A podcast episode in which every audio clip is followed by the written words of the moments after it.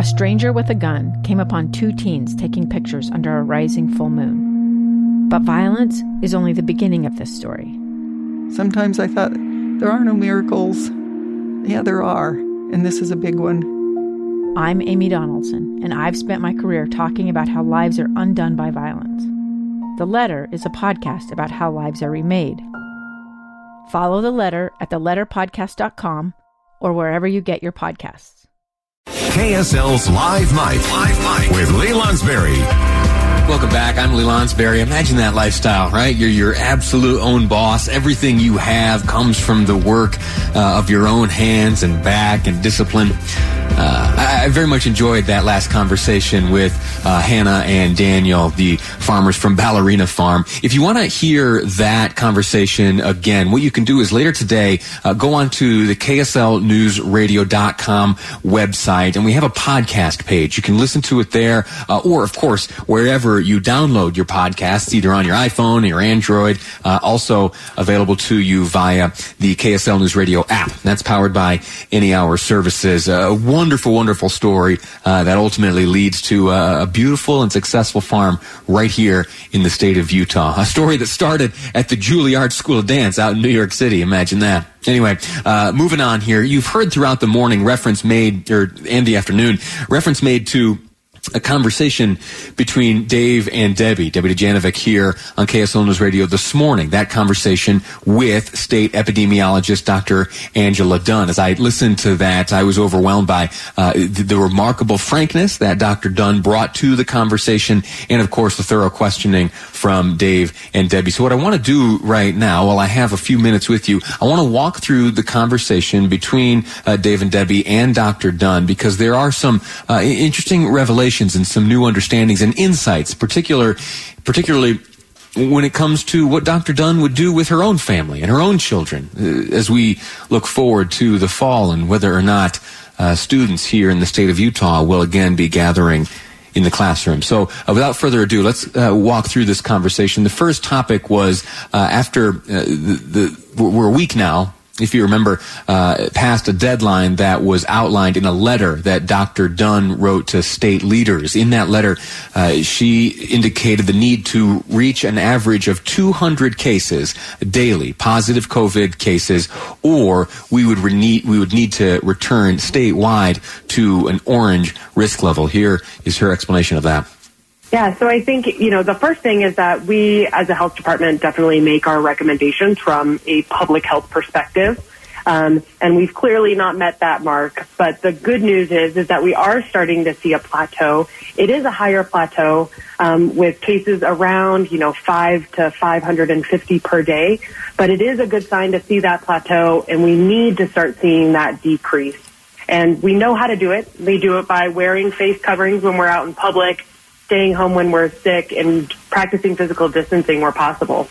Dr. Dunn was, uh, was then asked, What's your plan for getting us out of this pandemic? Our plan from a public health perspective is to continue our strong work with contact tracing, um, testing everybody who needs a test, and making sure that people have the information at their fingertips to make the best decisions for themselves and their loved ones. And that includes, you know, making sure we're wearing face coverings when we're out there. Um, the governor has had a strong message on this um, for the for the past several weeks, and we need to continue that. I think the other piece of this is is definitely practicing physical distancing when possible.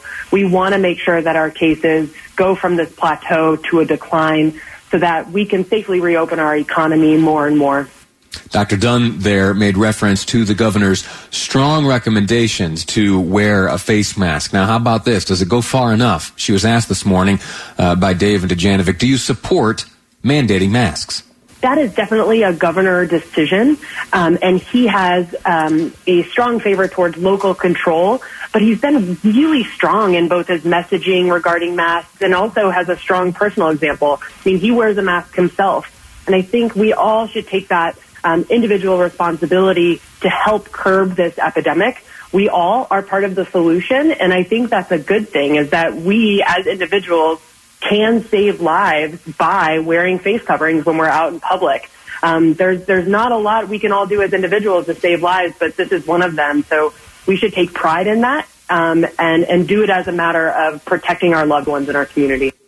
Individual responsibility. You heard Dr. Dunn there use that phrase twice in responding to the question as to whether or not she supports mandating masks. She, of course, uh, reiterated the fact that it is a decision to be made only by the governor, uh, and that his tendency is to defer down to the more local uh, uh of health jurisdictions as to whether or not those mandates do go in place. But Dr. Dunn, uh, she said that phrase that I have been such a supporter of for so long now, uh, and that is individual responsibility or personal responsibility. We don't need to be mandated. We need to understand the value of our behavior. And in this context, wearing a mask has great value not only to our health, the health of our families, uh, but the health of strangers out in the community. The conversation continued, uh, and this uh, at this point it turned to school children and the plans to open up in the fall. She was asked, Dr. Dunn, do the plans laid out to return students to school go far enough to protect our children?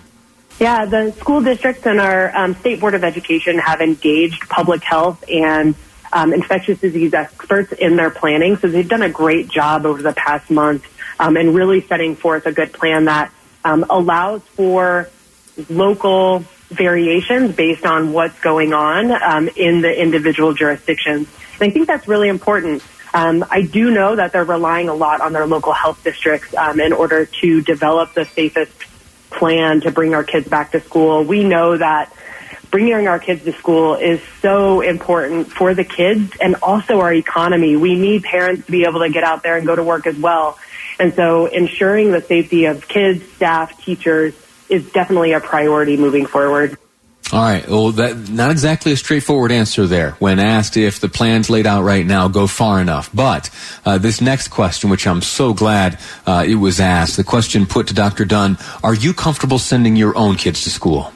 Yeah, absolutely. I mean, our, I've been in touch with my kids' school, and, and they have a plan in place um, to protect the kids, the staff, and the teachers. Um, my younger child has been going to daycare throughout this pandemic, um, and I'm confident in the precautions that the leadership at the daycare and school have have taken in order to protect everybody. I think the the other piece of this is um, parents and caregivers taking responsibility as well. This is not the time to you know send your kid to school with a mild cough or a runny nose or, you know, right. give them some Tylenol um, right before. This is definitely the time to take those precautions and, and stay home with your kid if they have any mild illness at all. I want to jump down to this last question now, and it is uh, it has to do with this recent Fourth of July weekend. Dr. Dunn was asked if she expects a spike in cases after the Fourth of July weekend. Yeah, so we know that after Memorial Day, um, you know, about a week to two weeks after, we did see an increase in cases. Um, and we know anecdotally that more people were gathering um, and having close contact around Memorial Day. We're hoping that, you know, our message um, leading up to the July 4th around wearing face masks and really taking a lot of precautions around not having mass gatherings will not give us these this surge of cases that we experienced after Memorial Day. So those are the hopes. We hope that uh, after the lessons learned from Memorial Day, after that spike that came subsequent to that holiday weekend, that after now the 4th of July, uh, we had put some of those lessons into practice and that we will not see a similar spike as to the one we saw after Memorial Day. Uh, those are my hopes. And I know that I, I, probably exercised a bit more caution this past weekend than I did uh, Memorial Day weekend. Anyway, we're going to take a break right now. Uh, we're going to set that aside. I hope you, you got something from those uh, answers delivered to Dave and Debbie from Dr. Dunn. I know I did.